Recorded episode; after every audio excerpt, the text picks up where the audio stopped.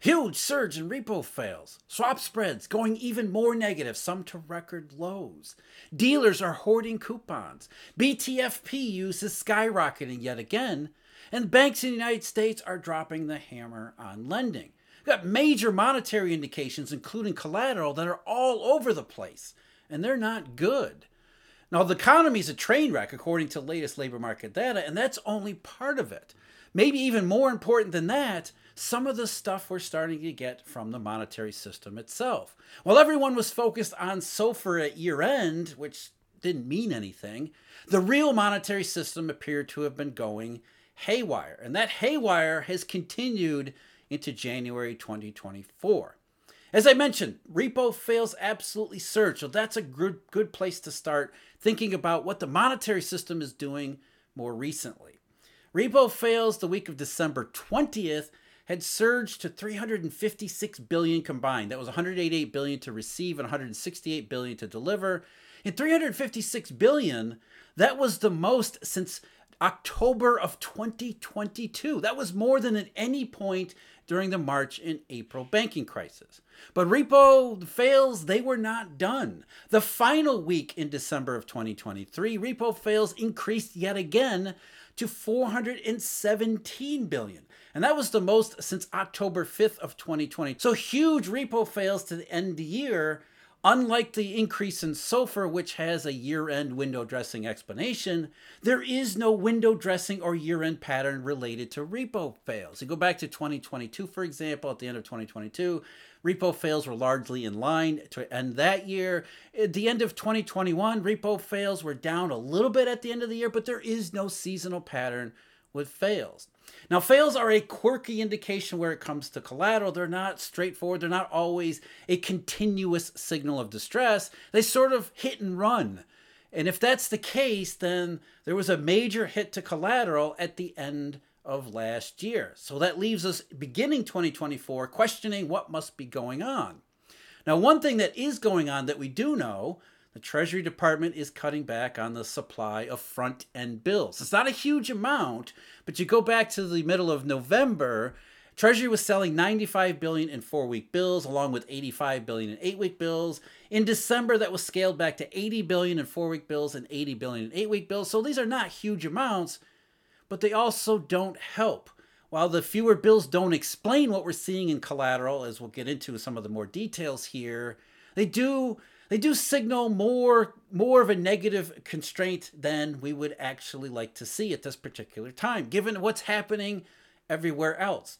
Repo fails are a clear sign that there's some form of disruption in the flow of not money and credit, but in this case, financial instruments that are used as collateral to more than grease the wheels of the Eurodollar system. When collateral stops flowing, fails start to pile up, that usually corresponds with more negative deflationary outcomes across the entire system. When fi- fails pile up and skyrocket to this level, more often than not, that's a clear indication of substantial, significant trouble. That means we should start investigating what's actually happening. Fails are not in and of themselves a conclusive signal, but they are a good place to start.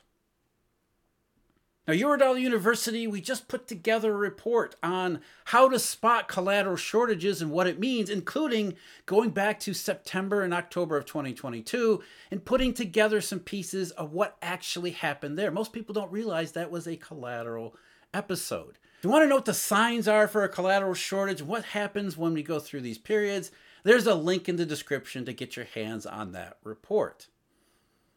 One indication that's related to collateral conditions, oftentimes strongly correlated with them, that's interest rate swaps and swap spreads. A swap spread, of course, is the fixed leg of the interest rate swap compared to the US Treasury.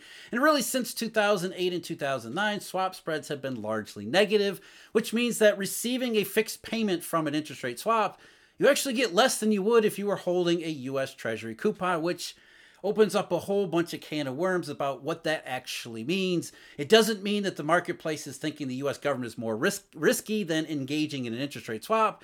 It tells you something important about monetary constraints, dealer dealer constraints and balance sheet problems in the monetary system. Now, swap spreads had turned more negative in late July and August, but they really started to show up and really started to make noise August 29th moving forward into September, which is something we keep coming back to.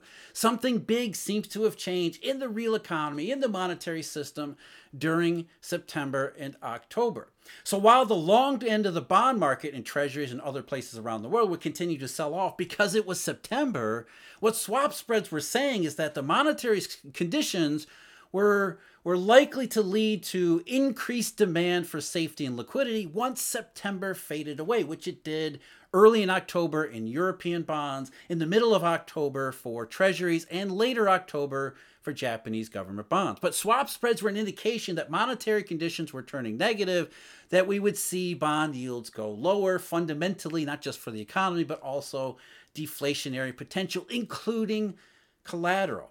And swap spreads just recently have made another aggressive move, even more negative, plumbing new depths.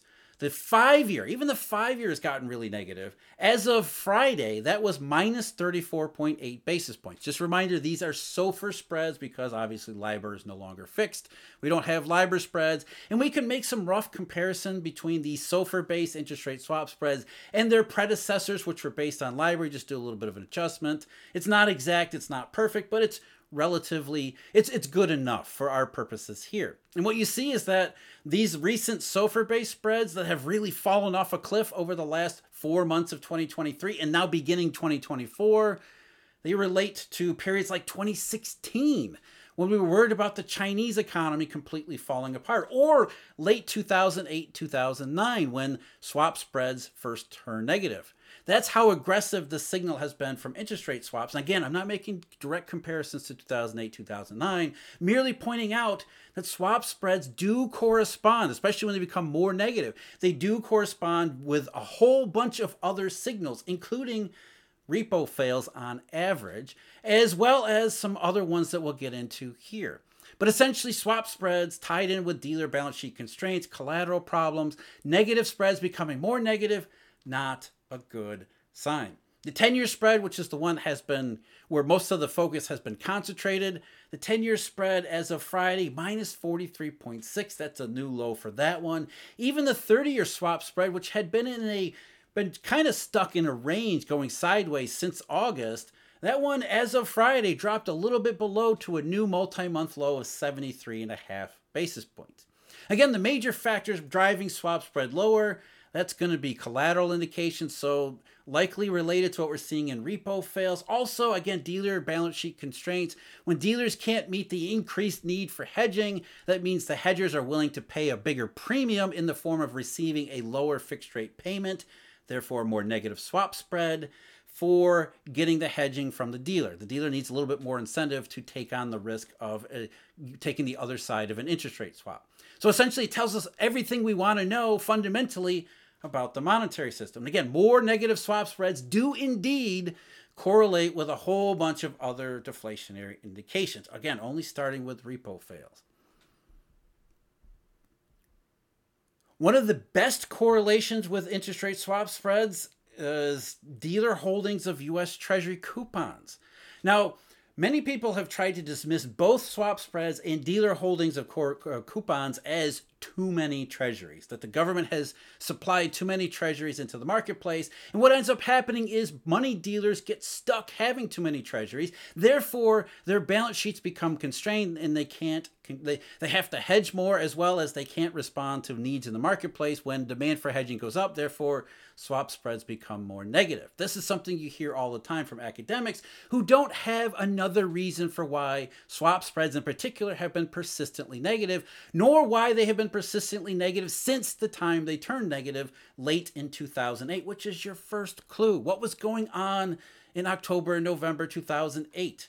A global monetary crisis. But since we're not allowed to talk about a global monetary crisis because most academics are beholden to the Fed, and the Fed sure as hell doesn't want you to believe there's a monetary crisis or a dollar shortage, they're looking for other example or for other explanations for why swap spread would continue to be negative. And they found Treasury supply, even though that doesn't really make sense. One reason why you see Treasury coupon holdings at dealers and swap spreads put together in so many cases is because there is an obvious correlation there. One thing you can say for certain, whatever the reason is, Swap spreads go negative, dealers tend to hold more coupons, and so we need to figure out what it is that's causing for dealers to hold more coupons and therefore how that might must relate to swap spreads. And if dealers are stuck holding US treasuries, it sounds plausible, but it actually isn't. And this is something I just covered recently in a deep dive analysis. Why is that not plausible? That's what we went over in that deep dive analysis. And the short answer here is because at times like now, when we see dealers hoarding more coupons, there's no reason why they're forced to do so. That's really what you have to believe. In order to believe the dealers are getting stuck with Treasury's explanation, you have to also believe that dealers are holding these, these financial instruments, these Treasury bonds, they're unable to sell them into the marketplace, which over the last couple weeks, certainly the last couple months, that's just complete and utter nonsense. So what we've seen is while interest rate swaps have gone down, interest rate swap spreads have gone down, repo fails have surged the final two weeks in December in particular. Dealer holdings of US Treasury coupons that they have to finance and they report to FRB and FRBNY, those have surged the final two weeks in December as well by 12.5 billion from 148 billion in total coupons to 161 billion by the end of the year. And nearly all of that increase was in the the front to middle part of the curve. Remember, this is just coupons. This is not treasury bills. So we're talking about the two year, three year, four year, five year, and a little bit further out. So front part of the yield curve is where dealers have been concentrating. And as you'll note, they would have absolutely no trouble selling these treasuries at that part of the curve because the marketplace is is huge demand for those instruments. So as far as dealers are concerned, if they're holding US coupons or US Treasury coupons, especially 2-year, they're doing so because they don't want to sell it into the marketplace. And that's really where this narrative of two-minute treasury always falls apart because you can cor- you can correlate that with rising demand for safety and liquidity, including the in the form of buying U.S. Treasuries among the public. Dealers are not forced to hold U.S. Treasury instruments; they're choosing to do so. Now, why would they choose to do so? Well, just briefly here. I'll read you a quote from a report from July 1999 from IOSCO, which basically mentions securities lending. Financial firms such as banks and broker dealers also lend securities. For the most part, this is for on lending as either agent or principal. In a number of larger securities houses, this activity has developed beyond an extension to the firm's basic inventory management process and has become a significant business in its own right, securities lending business that everybody does. Such business may either provide a customer service or enable a firm to exploit market opportunities on a proprietary basis, not so much anymore. A financial institution may, for example, and this is the important part, borrow or hold securities in the expectation that others will shortly be prepared to pay more to borrow them. So we got swap spreads going negative. You got dealers hoarding more coupons. At the same time, repo fails go way up.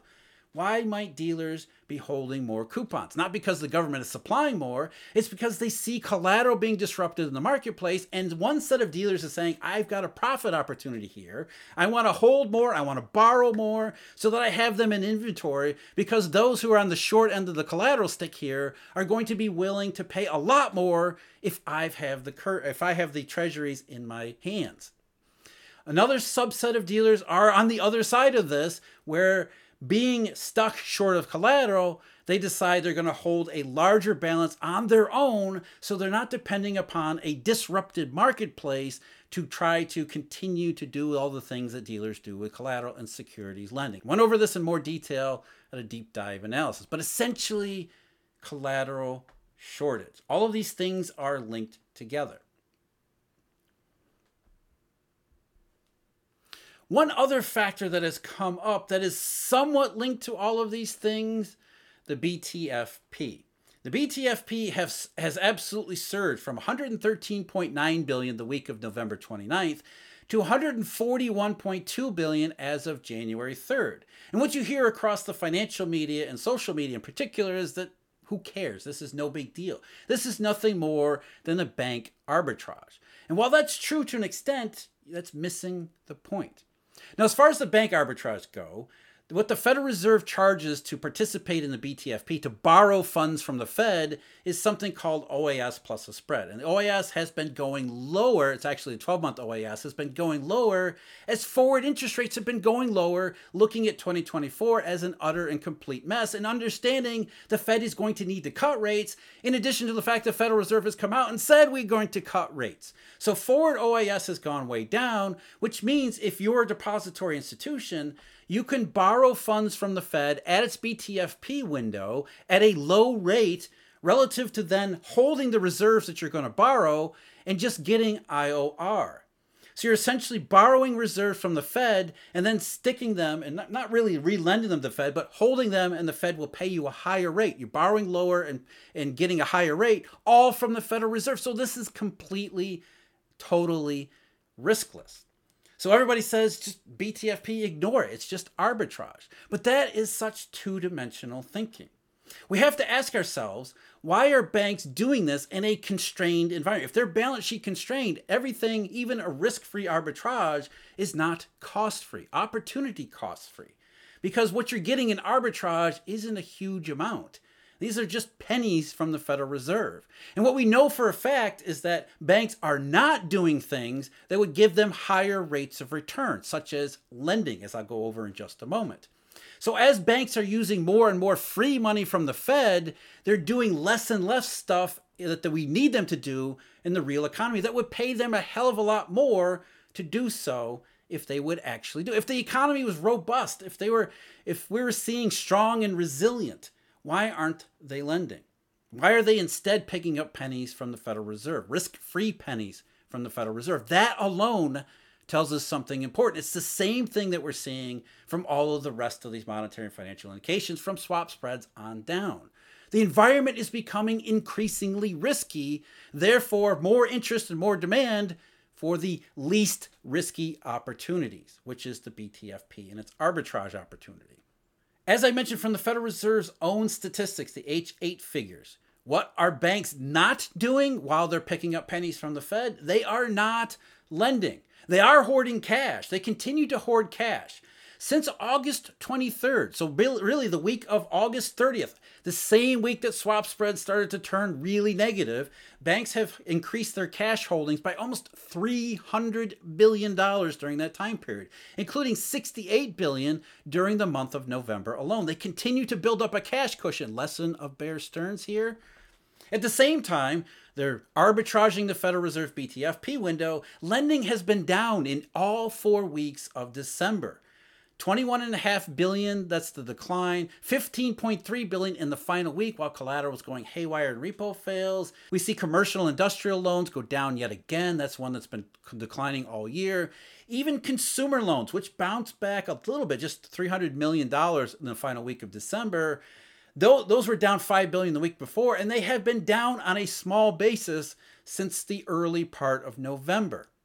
And banks, by the way, have added to their treasury holdings. They've been big buyers of U.S. Treasury here. Treasury holdings and bank credit have increased by more than 113 billion during the month of December.